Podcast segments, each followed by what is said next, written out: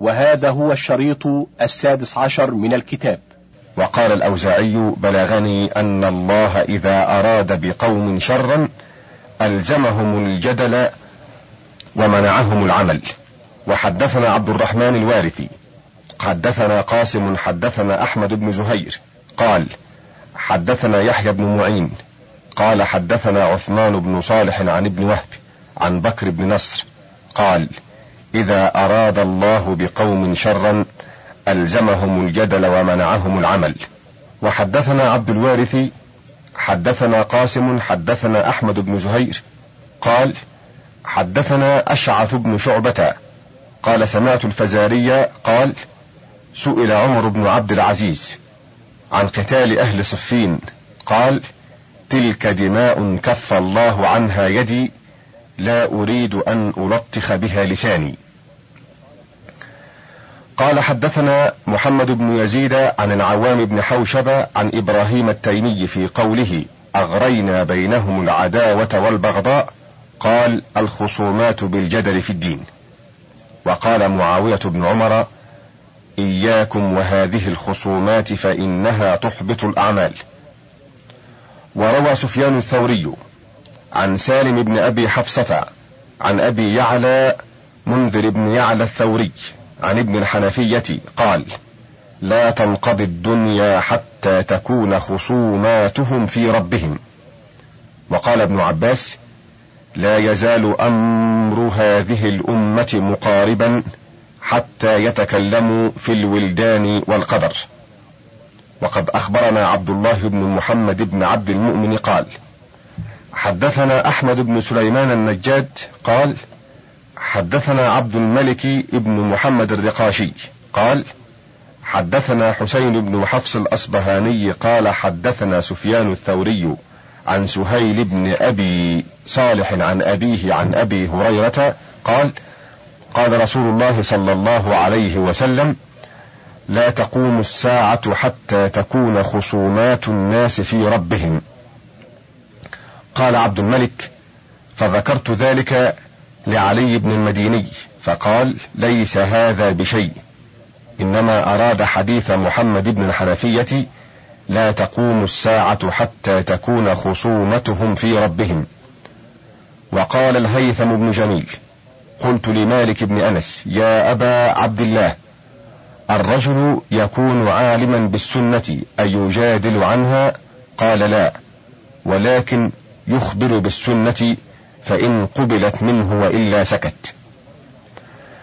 أخبرني عبد الوارث بن سفيان قال حدثنا قاسم بن اسبغ قال حدثني أحمد بن زهير قال لي مصعب بن عبد الله ناظرني إسحاق بن أبي إسرائيل فقال لا أقول كذا ولا أقول غيره يعني في القرآن.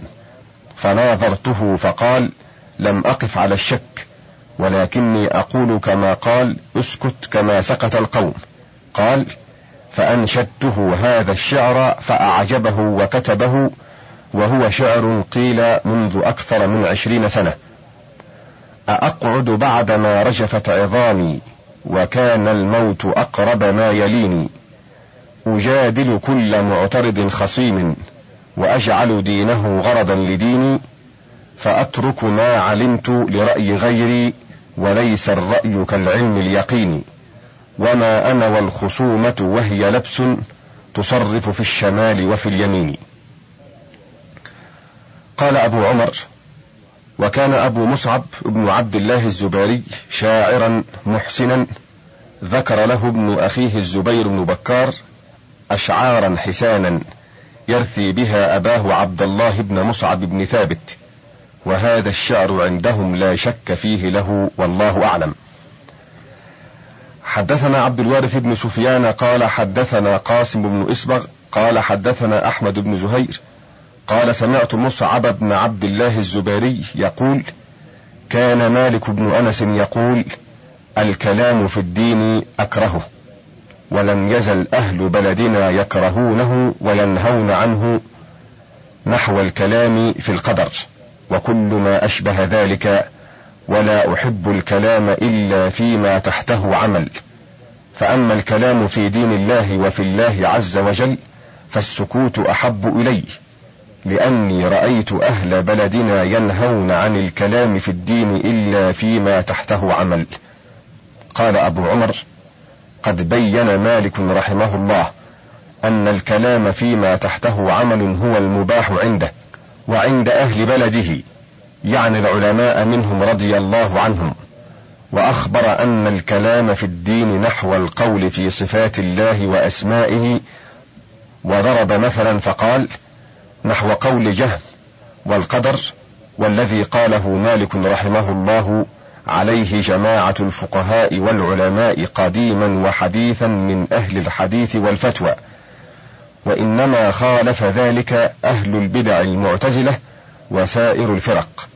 وأما الجماعة فعلى ما قال مالك رحمه الله إلا أن يضطر أحد إلى الكلام فلا يسعه السكوت إذا طمع برد الباطل وصرف صاحبه عن مذهبه أو خشي ضلال عامة أو نحو هذا. قال ابن عيينة سمعت من جابر الجعفي كلاما خشيت أن يقع علي. وقال يونس بن عبد الأعلى سمعت الشافعي يوم ناظره حفص قال لي يا أبا موسى لأن يلقى الله عز وجل العبد بكل ذنب ما خلا الشرك خير من أن يلقاه بشيء من الكلام. لقد سمعت من حفص كلاما لا أقدر أن أحكيه. وقال أحمد بن حنبل رحمه الله إنه لا يفلح صاحب كلام أبدا ولا تكاد ترى احدا نظر في الكلام إلا وفي قلبه دغل. الدغل هو الفساد والريبة. وقال مالك أرأيت إن جاء من هو أجدل منه أيدع دينه كل يوم لدين جديد؟ وذكر ابن أبي خيثمة قال حدثنا محمد بن شجاع البلخي قال سمعت الحسن بن زياد اللؤلؤي وقال له رجل في زفر بن الهذيل أكان ينظر في الكلام؟ فقال سبحان الله ما أحمقك؟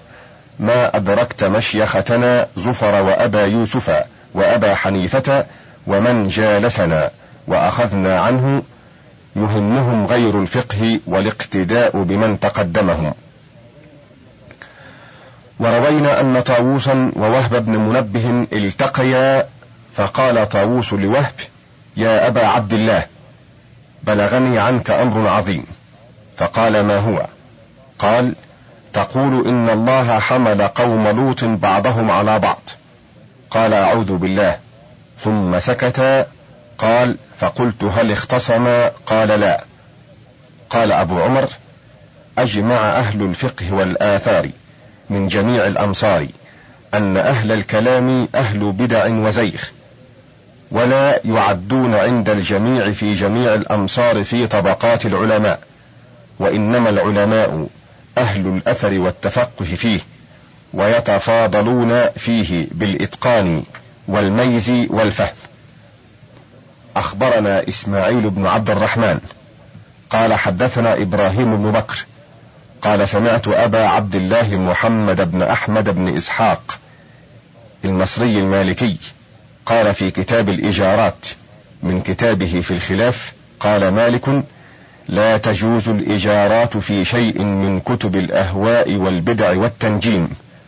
وذكر كتبا ثم قال وكتب أهل الأهواء والبدع عند أصحابنا هي كتب هي كتب أصحاب الكلام من المعتزلة وغيرهم وتفسخ الإجارة في ذلك. قال وكذلك كتب القضاء بالنجوم وعزايم الجن وما أشبه ذلك. وقال في كتاب الشهادات في تأويل قول مالك لا تجوز شهادة أهل البدع وأهل الأهواء. قال أهل الأهواء عند مالك وسائر أصحابنا هم أهل الكلام فكل متكلم فهو من أهل الأهواء والبدع. اشعريا كان أو غير أشعري ولا تقبل له شهادة في الإسلام ابدا. ويهجر ويؤدب على بدعته فإن تمادى عليها استتيب منها. قال أبو عمر ليس في الاعتقاد كله في صفات الله وأسمائه إلا ما جاء منصوصا في كتاب الله أو صح عن رسول الله صلى الله عليه وسلم أو أجمعت عليه الأمة وما جاء من أخبار الآحاد في ذلك كله أو نحوه يسلم له ولا يناظر فيه. أخبرنا عبد الوارث قال حدثنا قاسم قال حدثنا أحمد بن زهير قال حدثنا عبد الوهاب بن نجدة قال حدثنا بقية عن الأوزاعي قال كان مكحول والزهري يقولان أمروا هذه الأحاديث كما جاءت وقد رأينا عن مالك بن أنس والأوزاعي وسفيان بن سعيد وسفيان بن عيينة ومعمر بن راشد في الأحاديث في الصفات أنهم كلهم قالوا أمروها كما جاءت نحو حديث التنزل وحديث أن الله خلق آدم على صورته وأنه يدخل قدمه في جهنم وما كان مثل هذه الأحاديث وقد شرحنا القول في هذا الباب من جهة النظر والأثر وبسطناه في كتاب التمهيد عند ذكر حديث التنزل فمن أراد الوقوف عليه تأمله هناك وبالله التوفيق حدثنا عبد الوارث بن سفيان قال حدثنا قاسم بن إصبغ حدثنا أحمد بن زهير حدثنا أحمد بن عبد الله بن يونس قال حدثنا زائدة بن قدامة عن هشام قال كان الحسن يقول لا تجالسوا أهل الأهواء ولا تجادلوهم ولا تسمعوا منهم. حدثنا أحمد بن عبد الله حدثنا الحسن بن إسماعيل حدثنا عبد الملك بن بحر.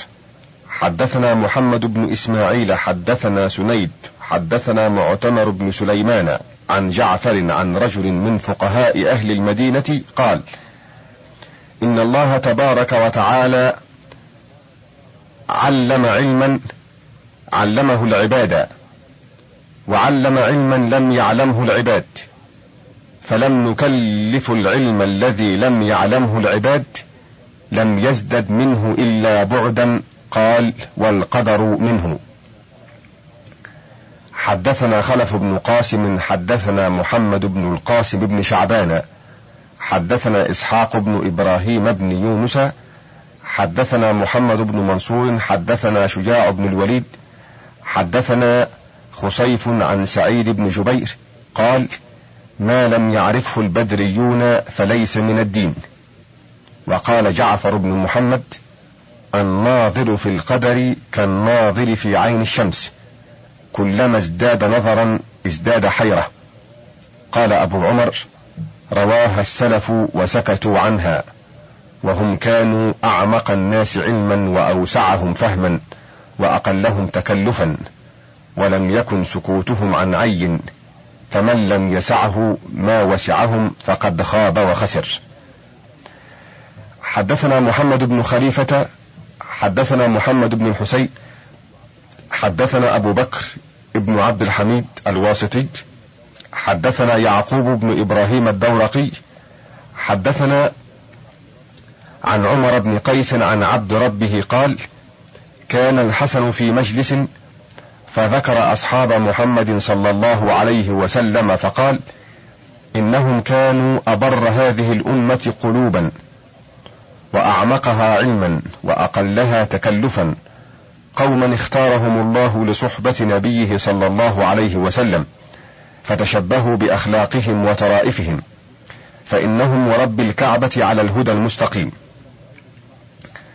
حدثنا سعيد بن نصر قال حدثنا قاسم بن اصبغ قال حدثنا ابن وضاح قال حدثنا موسى بن معاوية قال حدثنا ابن مهدي عن حماد بن زيد عن عبد الله بن عون عن إبراهيم قال لم يدخر لكم شيء خبئ من القوم لفضل عندكم.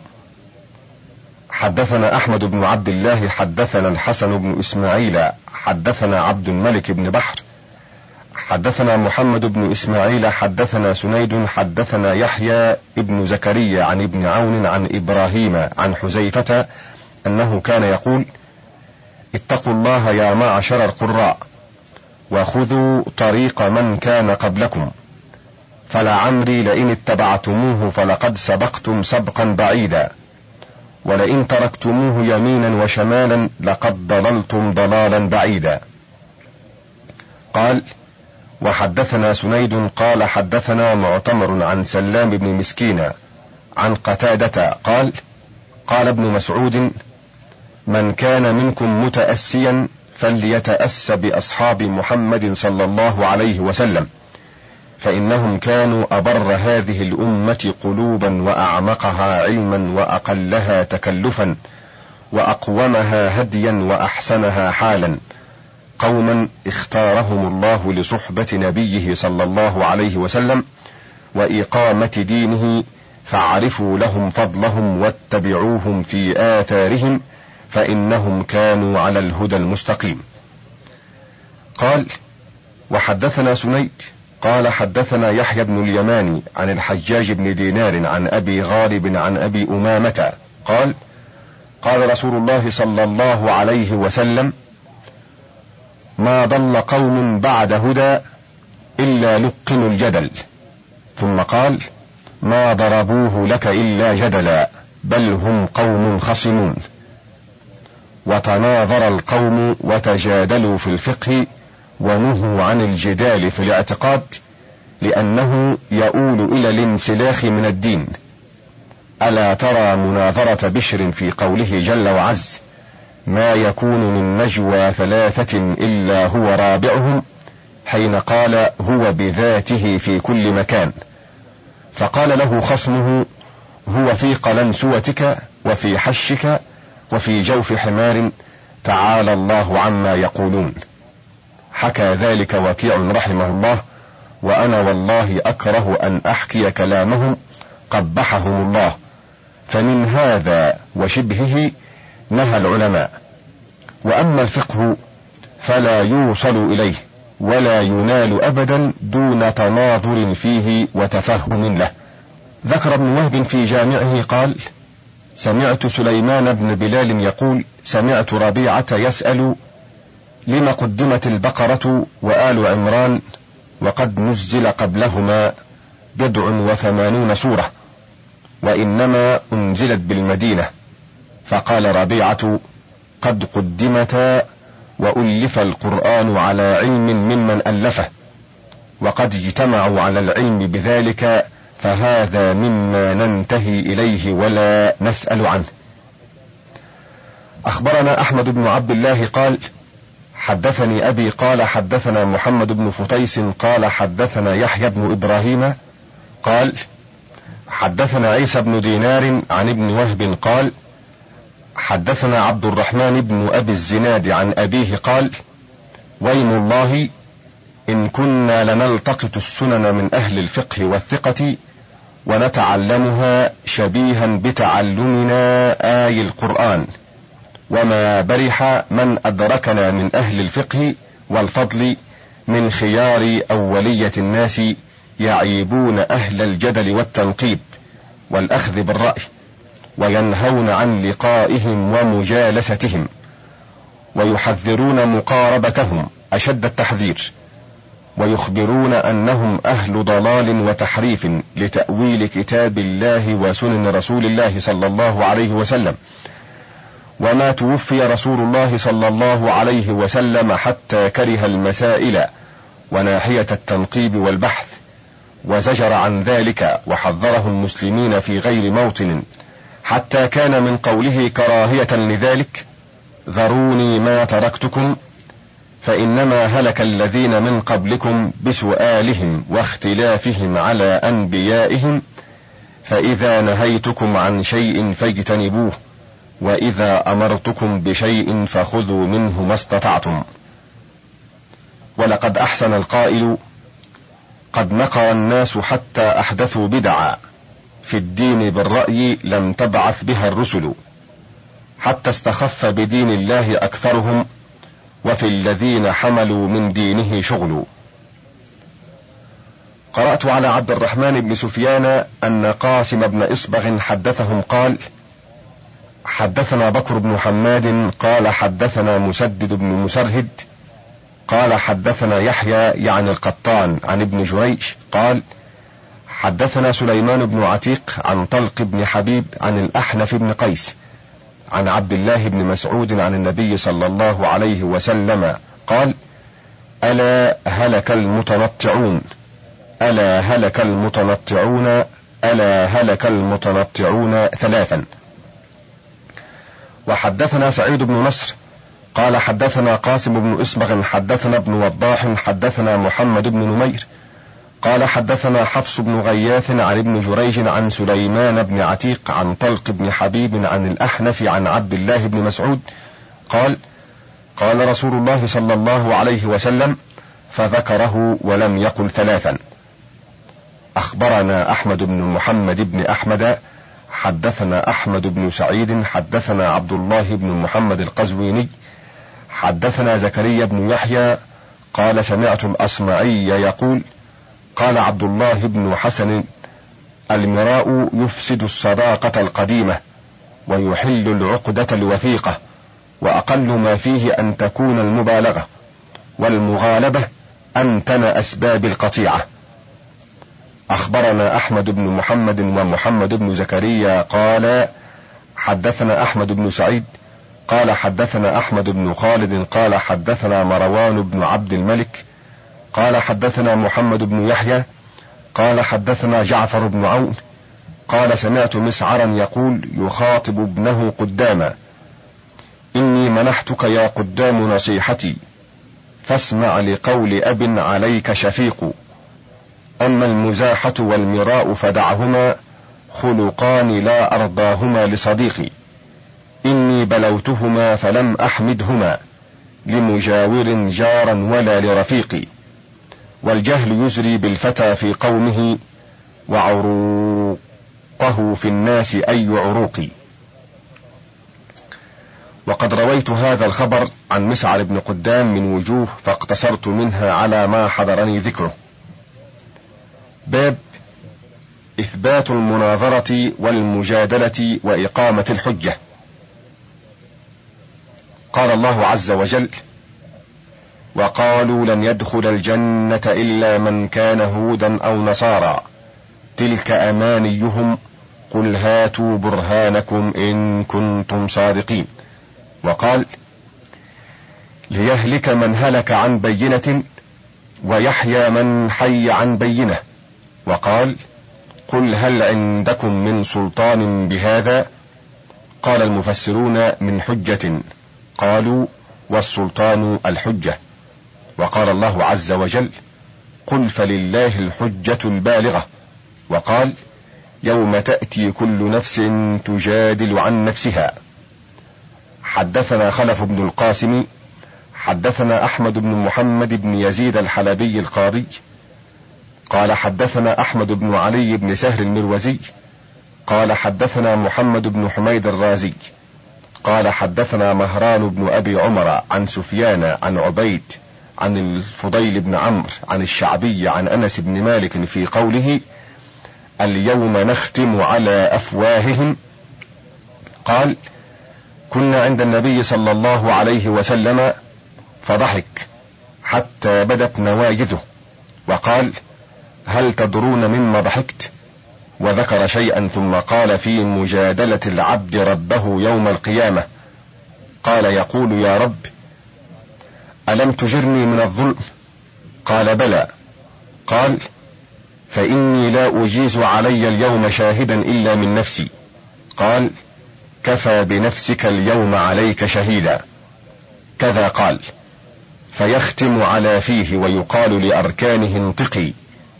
فتنطق بأعماله ثم يخلى بينه وبين الكلام فيقول بعدا لكم فعنكم كنت أناضل. وقال إنكم يوم القيامة عند ربكم تختصمون. قال ألم تر إلى الذي حاج إبراهيم في ربه أن آتاه الله الملك؟ إذ قال إبراهيم ربي الذي يحيي ويميت. قال أنا أحيي وأميت. قال إبراهيم فإن الله يأتي بالشمس من المشرق فأت بها من المغرب فبهت الذي كفر. يقول فانقطع وخصم ولحقه البهت عند أخذ الحجة له. ووصف الله عز وجل خصومة إبراهيم صلى الله عليه وسلم قومه ورده عليهم وعلى أبيه في عبادة الأوثان. إذ قال لأبيه وقومه ما هذه التماثيل التي أنتم لها عاكفون. إلى قوله أف لكم ولم تعبدون من دون الله. الآيات كلها ونحو هذا إذ قال لأبيه وقومه ما تعبدون؟ قالوا نعبد أصناما فنظل لها عاكفين. قال هل يسمعونكم إذ تدعون؟ أو ينفعونكم أو يضرون؟ فحادوا عن جواب سؤاله هذا إذ انقطعوا وعجزوا عن الحجة. فقالوا بل وجدنا آباءنا كذلك يفعلون. وهذا ليس بجواب عن هذا السؤال ولكنه حيدة وهرب عما لزمهم وهو ضرب من الانقطاع. وقال عز وجل وتلك حجتنا آتيناها إبراهيم على قومه نرفع درجات من نشاء. قالوا فالعلم والحجة. وقال في قصة نوح قالوا يا نوح قد جادلتنا فأكثرت جدالنا. الآيات إلى قوله وأنا بريء مما تجرمون. وقال في قصة موسى صلى الله عليه وسلم قال فمن ربكما يا موسى؟ الآيات إلى قوله تارة أخرى. وكذلك قول فرعون وما رب العالمين؟ إلى قوله أولو جئتك بشيء مبين؟ يعني والله أعلم بحجة واضحة إذ خص بها حجتك. قال جل وعز قل هل من شركائكم من يبدأ الخلق ثم يعيده؟ قل الله يبدأ الخلق ثم يعيده فانى تؤفكون. إلى قوله أفمن يهدي إلى الحق أحق أن يتبع أم من لا يهدي إلا أن يهدى فما لكم كيف تحكمون؟ فهذا كله تعليم من الله للسؤال والجواب والمجادلة. وجادل رسول الله صلى الله عليه وسلم أهل الكتاب وباهلهم بعد الحجة. قال الله عز وجل إن مثل عيسى عند الله كمثل آدم خلقه من تراب. الآية. ثم قال فمن حاجك فيه من بعد ما جاءك من العلم. الآية. قال صلى الله عليه وسلم إنكم تختصمون إلي ولعل بعضكم أن يكون ألحن بحجته من بعض الحديث وجادل عمر بن الخطاب اليهود في جبريل وميكائيل فقال جماعة من المفسرين كان لعمر أرض بأعلى المدينة فكان يأتيها وكان طريقه على موضع مدارسة اليهود. وكان كلما مر دخل عليهم فسمع منهم وأنه دخل عليهم ذات يوم فقالوا يا عمر ما من أصحاب محمد أحد أحب إلينا منك؟ إنهم يمرون بنا فيؤذوننا وتمر بنا فلا تؤذينا وإننا لنطمع فيك. فقال لهم عمر أي يمين أي يمين فيكم أعظم؟ قالوا الرحمن. قال فبالرحمن الذي أنزل التوراة على موسى بطور سيناء أتجدون محمدا عندكم نبيا؟ فسكتوا. قال تكلموا ما شأنكم. والله ما سألتكم وأنا شاك في شيء من ديني. فنظر بعضهم لبعض. فقام رجل منهم فقال اخبروا الرجل أو لأخبرنه قالوا نعم. إنا نجده مكتوبا عندنا. ولكن صاحبه من الملائكة الذي يأتيه بالوحي هو جبريل. وجبريل عدونا. وهو صاحب كل عذاب وقتال وخسف. ولو أنه كان وليه ميكائيل لآمنا به. فإن ميكائيل صاحب كل رحمة وكل غيث. قال لهم فأنشدكم بالرحمن الذي أنزل التوراة على موسى بطور سيناء. أين ميكائيل وأين جبريل من الله؟ قالوا جبريل عن يمينه وميكائيل عن يساره. قال عمر فاشهدوا أن الذي هو عدو للذي عن يمينه هو عدو للذي عن يساره. والذي هو عدو للذي عن يساره هو عدو للذي عن يمينه. وأنه من كان عدوا لهما فإنه عدو لله. ثم رجع عمر ليخبر النبي صلى الله عليه وسلم فوجد جبريل قد سبقه بالوحي. فدعاه النبي صلى الله عليه وسلم فقرأ عليه قل من كان عدوا لجبريل فإنه نزله على قلبك بإذن الله مصدقا لما بين يديه وهدى وبشرى للمؤمنين. من كان عدوا لله وملائكته ورسله وجبريل وميكال فإن الله عدو للكافرين. الآيات. فقال عمر والذي بعثك بالحق لقد جئت وما أريد إلا أخبرك. فهذا مما صدق الله فيه قول عمر واحتجاجه وهو باب من الاحتجاج لطيف مسلوك عند أهل النظر وتركنا إسناد هذا الخبر وسائر ما أوردناه من الأخبار في هذا الباب والباب الذي قبله وبعده لشهرتها في التفاسير والمصنفات. وأخبر النبي صلى الله عليه وسلم أن آدم احتج مع موسى قال صلى الله عليه وسلم فحج آدم موسى. وقال جل وعز هذان خصمان اختصموا في ربهم.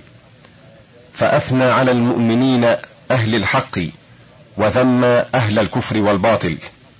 قال المفسرون نزلت هذه الآية في حمزة بن عبد المطلب وعبيدة بن الحرث وعلي بن أبي طالب وعتبة وشيبة بن ربيعة والوليد بن عتبة. حدثنا أحمد بن محمد قال حدثنا أحمد بن الفضل الدينوري. قال حدثنا الحسن بن علي الرافعي. قال حدثنا حاجب بن سليمان. قال حدثنا وكيع. قال حدثنا سفيان الثوري عن أبي هاشم عن أبي مجلز عن قيس بن عباد. قال سمعت أبا ذر يقسم. لنزلت هذه الآيات هذان خصمان اختصموا في ربهم إلى قوله العزيز الحميد في هؤلاء الرهط الستة يوم بدر في علي بن أبي طالب وحمزة بن عبد المطلب وعبيدة بن الحرث ابن عبد المطلب وعتبة بن ربيعة وشيبة بن ربيعة والوليد بن عتبة.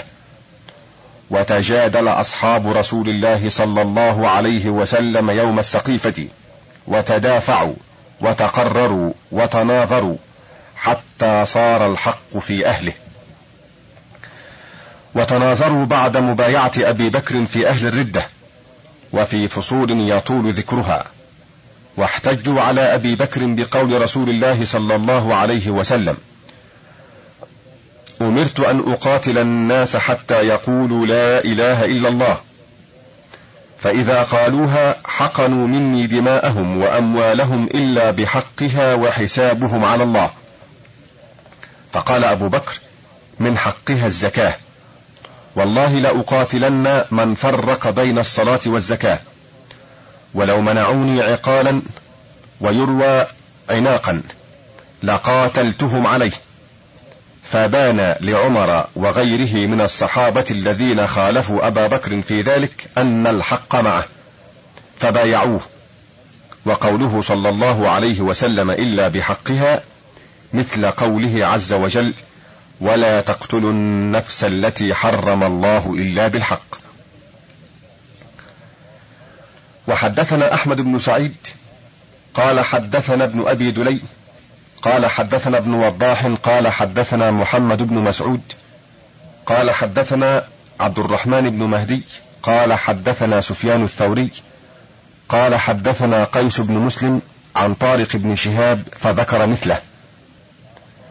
حدثنا سعيد بن نصر قال حدثنا قاسم بن إسبغ قال حدثنا محمد بن إسماعيل قال حدثنا الحميدي قال حدثنا سفيان حدثنا شعبة عن عاصم بن بهدلة عن زر بن حبيش قال قلت لحذيفة صلى رسول الله صلى الله عليه وسلم في بيت المقدس فقال أنت تقول صلى فيه يا أصلع؟ قلت نعم بيني وبينك القرآن. قال حذيفة هاتي من احتج بالقرآن. فقد أفلح فقرأت عليه سبحان الذي أسرى بعبده ليلا من المسجد الحرام إلى المسجد الأقصى. فقال حذيفة بن نجدة صلى فيه وذكر الحديث. وناظر علي رضي الله عنه الخوارج حتى انصرفوا. وناظرهم ابن عباس أيضا بما لا مدفع فيه من الحجة من نحو كلام علي. ولولا شهرة ذلك وخشية طول الكتاب لاجتليت ذلك على وجهه. حدثنا إبراهيم بن شاكر قال حدثنا محمد بن محمد بن عثمان. قال حدثنا سعيد بن حمير قال حدثنا سعيد بن عثمان قال حدثنا أحمد بن عبد الله بن صالح قال حدثنا عكرمة بن عمار قال حدثني أبو جميل قال حدثني ابن عباس قال لما اجتمعت الحرورية يخرجون على علي.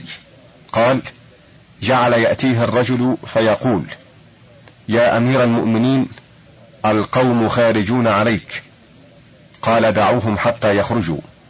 فلما كان ذات يوم قلت يا أمير المؤمنين أبرد بالصلاة فلا تفتني حتى آتي القوم. قال فدخل عليهم وهم قائلون. فإذا هم مسهمه وجوههم من السهر وقد أثر السجود في جباههم كأن أيديهم ثفن. فقالوا ما جاء بك يا ابن عباس؟ وما هذه الحلة عليك؟ قال قلت ما تعيبون مني. فلقد رأيت رسول الله صلى الله عليه وسلم أحسن ما يكون في انثياب اليمنية.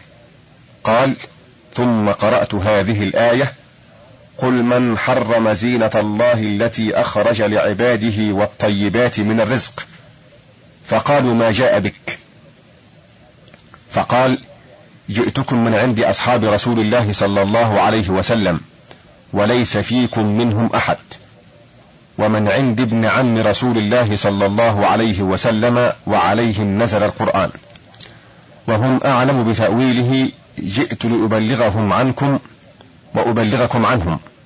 قال بعضهم لا تخاصموا قريشا فإن الله يقول بل هم قوم خصمون. فقال بعضهم بلى فلنكلمنه. قال فكلمني منهم رجلان أو ثلاثة. قال قلت ماذا نقمتم عليه؟ قالوا ثلاثا. فقلت ما هن؟ قالوا حكم الرجال في أمر الله. وقال الله إن الحكم إلا لله.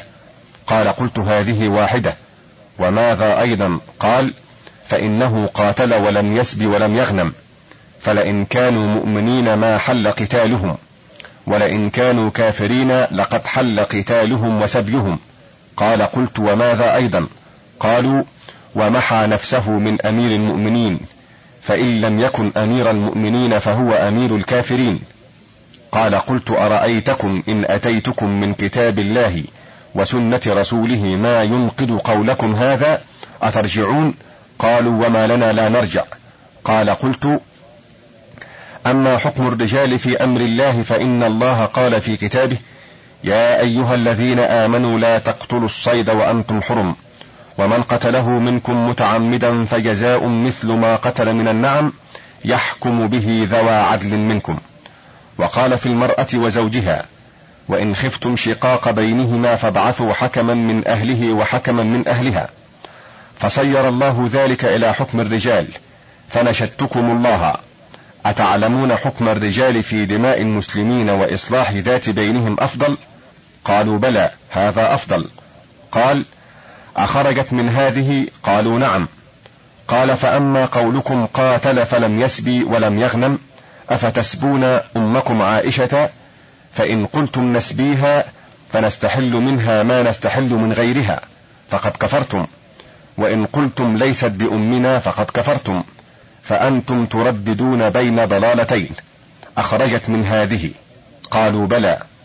قال وأما قولكم محى نفسه من إمرة المؤمنين فأنا آتيكم بمن ترضون أن نبي الله يوم الحديبية حين صالح أبا سفيان.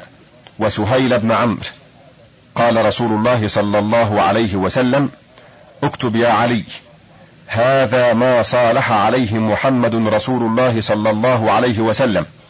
فقال أبو سفيان وسهيل بن عمرو ما نعلم أنك رسول الله ولو نعلم أنك رسول الله ما قاتلناك.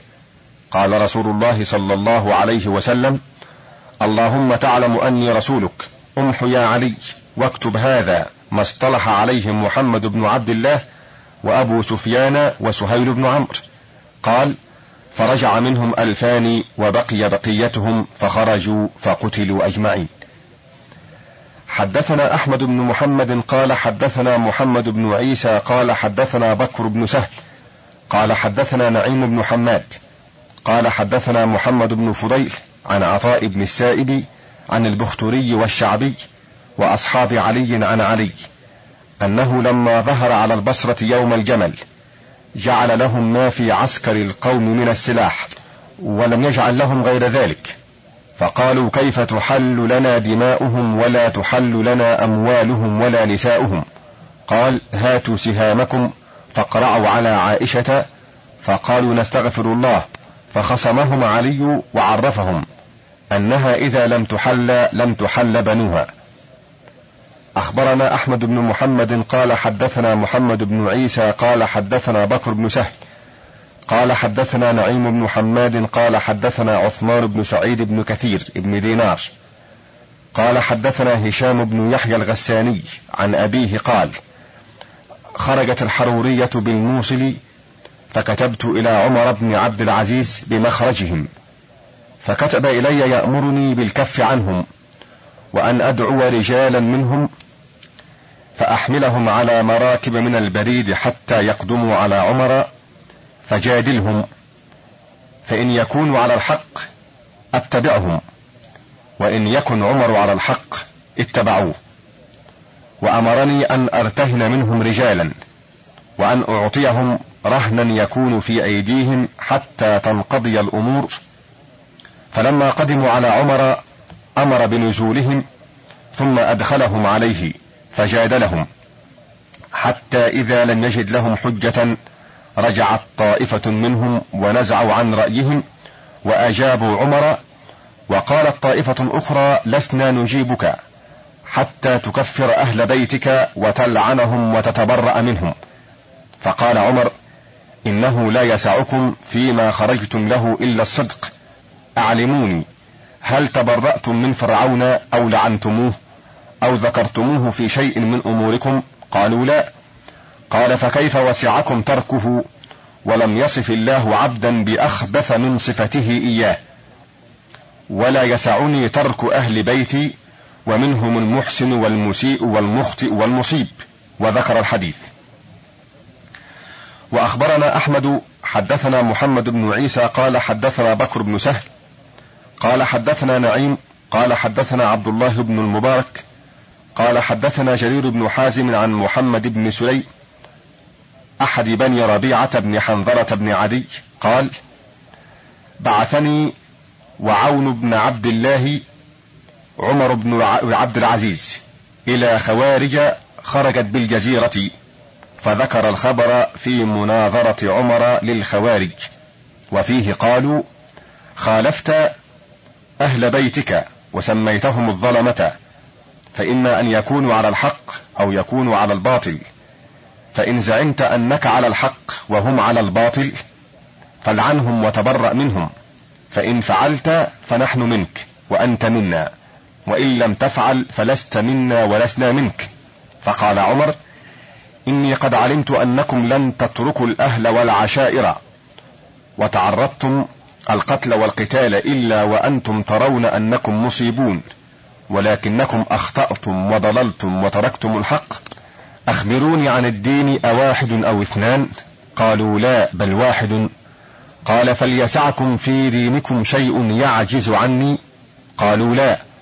قال أخبروني عن أبي بكر وعمر ما حالهما عندكم؟ قالوا أفضل أسلافنا أبو بكر وعمر.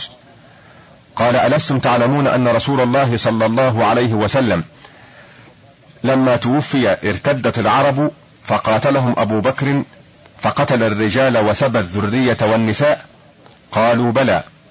قال عمر بن عبد العزيز فلما توفي أبو بكر قام عمر رد النساء والذراري على عشائرهم. قالوا بلى. قال عمر فهل تبرأ عمر من أبي بكر ولعنه بخلافه إياه؟ قالوا لا. قال فتتولونهما على اختلاف سيرتهما. قالوا نعم. قال عمر فما تقولون في بلال بن مرداس؟ قالوا من خير أسلافنا بلال بن مرداس. قال أفلستم. قد علمتم أنه لم يزل كافا عن الدماء والأموال وقد لطخ أصحابه أيديهم في الدماء والأموال فهل تبرأت إحدى الطائفتين من الأخرى أو لعنت إحداهما الأخرى؟ قالوا لا. قال فتتولونهما جميعا على اختلاف سيرتهما. فقالوا نعم. قال عمر فأخبروني عن عبد الله بن وهب الراسبي حين خرج من البصرة هو وأصحابه يريدون أصحابكم بالكوفة. فمروا بعبد الله بن خباب فقتلوه وبقروا بطن جاريته. ثم عدوا على قوم من بني قطيعة فقتلوا الرجال وأخذوا الأموال وتأولوا قول الله إنك إن تذرهم يضلوا عبادك ولا يلدوا إلا فاجرا كفارا. ثم قدموا على أصحاب من أهل الكوفة وهم كافون عن الفروج والدماء والأموال. فهل تبرأت إحدى الطائفتين من الأخرى أو لعنت إحداهما الأخرى؟ قالوا لا. قال عمر فتتولونهما على اختلاف سيرتهما؟ قالوا نعم. قال عمر فهؤلاء الذين اختلفوا بينهم في السيرة والأحكام لم يتبرأ بعضهم من بعض على اختلاف سيرتهم ووسعهم ووسعكم ذلك. ولا يسعني حين خالفت أهل بيتي في الأحكام والسيرة حتى ألعنهم وأتبرأ منهم. أخبروني عن اللعن. أفرض على العباد؟ قالوا نعم. قال عمر لأحدهما متى عهدك بلعن فرعون؟ قال ما لي بذلك عهد منذ زمان. فقال عمر هذا رأس من رؤوس الكفر ليس لك عهد بلعنه منذ زمان وأنا لا يسعني ألعن من خالفتهم من أهل بيتي وذكر تمام الخبر. نواصل القراءة في باب إثبات المناظرة والمجادلة وإقامة الحجة. قال أبو عمر هذا عمر بن عبد العزيز رضي الله عنه وهو ممن جاء عنه التغليظ في النهي عن الجدال في الدين. وهو القائل من جعل دينه غرضا للخصومات أكثر التنقل. ولما اضطر وعرف الفلج في قوله ورجى أن يهدي الله به لزمه البيان. فبين وكان أحد الراسخين في العلم رحمه الله. قال بعض العلماء كل مجادل عالم وليس كل عالم مجادلا. لا يعني أنه ليس كل عالم يأتي له الحجة ويحضره الجواب ويسرع إليه الفهم. ومن كانت هذه خصاله فهو أرفع العلماء وأنفعهم مجالسة ومذاكرة. والله يؤتي فضله من يشاء والله ذو الفضل العظيم.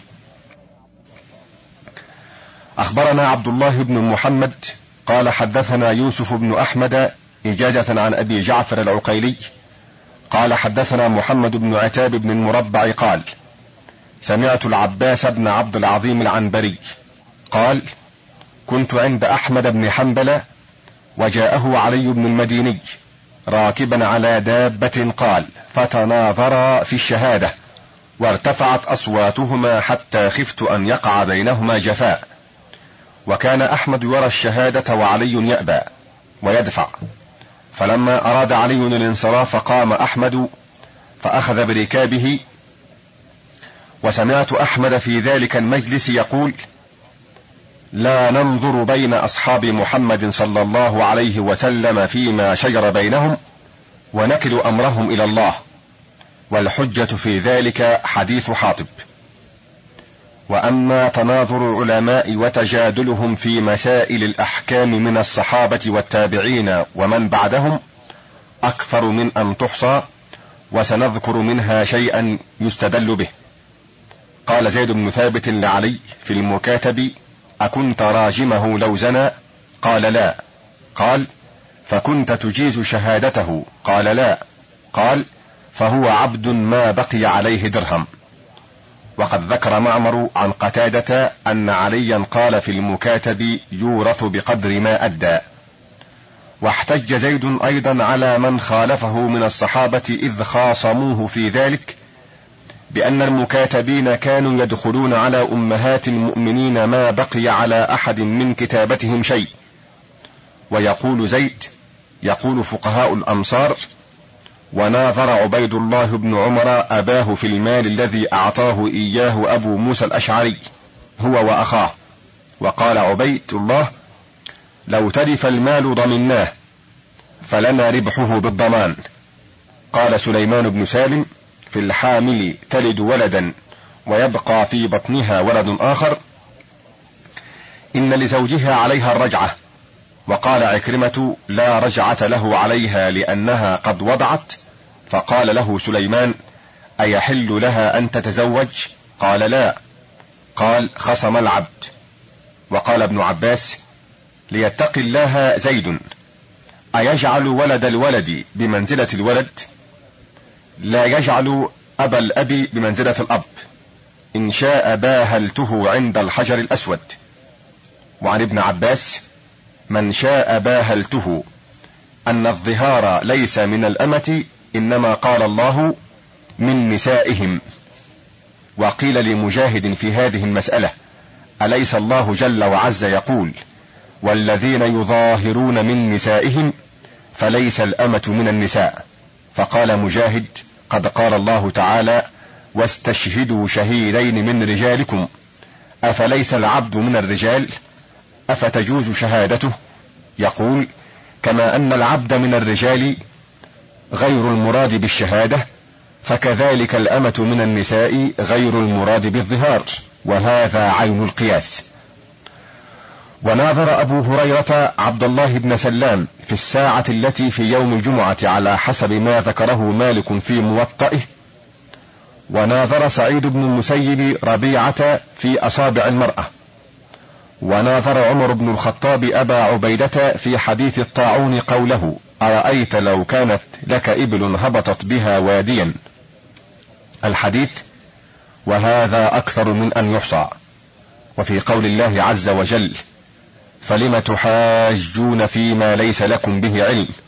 دليل على أن الاحتجاج بالعلم مباح سائغ لمن تدبر. ومن مليح الاحتجاج والكر على الخصم ما روى حماد بن سلمة عن الأزرق بن قيس أن الأحنف بن قيس كان يكره الصلاة في المقصورة فقال له رجل يا أبا بحر لم لا تصلي في المقصورة؟ قال له الأحنف وأنت لم تصل فيها. قال لا أترك. قال الأحنف فلذلك لا أصلي فيها وهذا ضرب من الاحتجاج وإلزام الخصم بديع.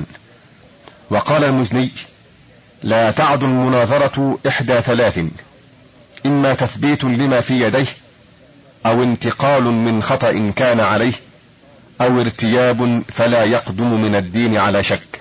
قال وكيف ينكر المناظرة من لم ينظر فيما به يردها؟ قال وحق المناظرة أن يراد بها الله عز وجل وأن يقبل منها ما يتبين. وقالوا لا تصح المناظرة ويظهر الحق بين المتناظرين حتى يكونا متقاربين أو متساويين في مرتبة واحدة من الدين والفهم والعقل والإنصاف وإلا فهو مراء ومكابرة. وقال سليمان بن عمران سمعت أسد بن الفرات يقول بلغني أن قوما كانوا يتناظرون بالعراق في العلم فقال قائل من هؤلاء؟ فقيل قوم يقتسمون ميراث رسول الله صلى الله عليه وسلم. باب فساد التقليد ونفيه والفرق بين التقليد والاتباع. قد ذم الله تبارك وتعالى التقليد في غير موضع من كتابه فقال اتخذوا أحبارهم ورهبانهم أربابا من دون الله.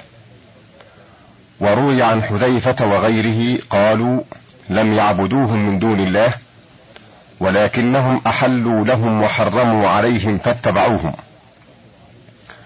وقال عدي بن حاتم أتيت رسول الله صلى الله عليه وسلم وفي عنقي صليب فقال لي يا عدي ألق هذا الوثن من عنقك.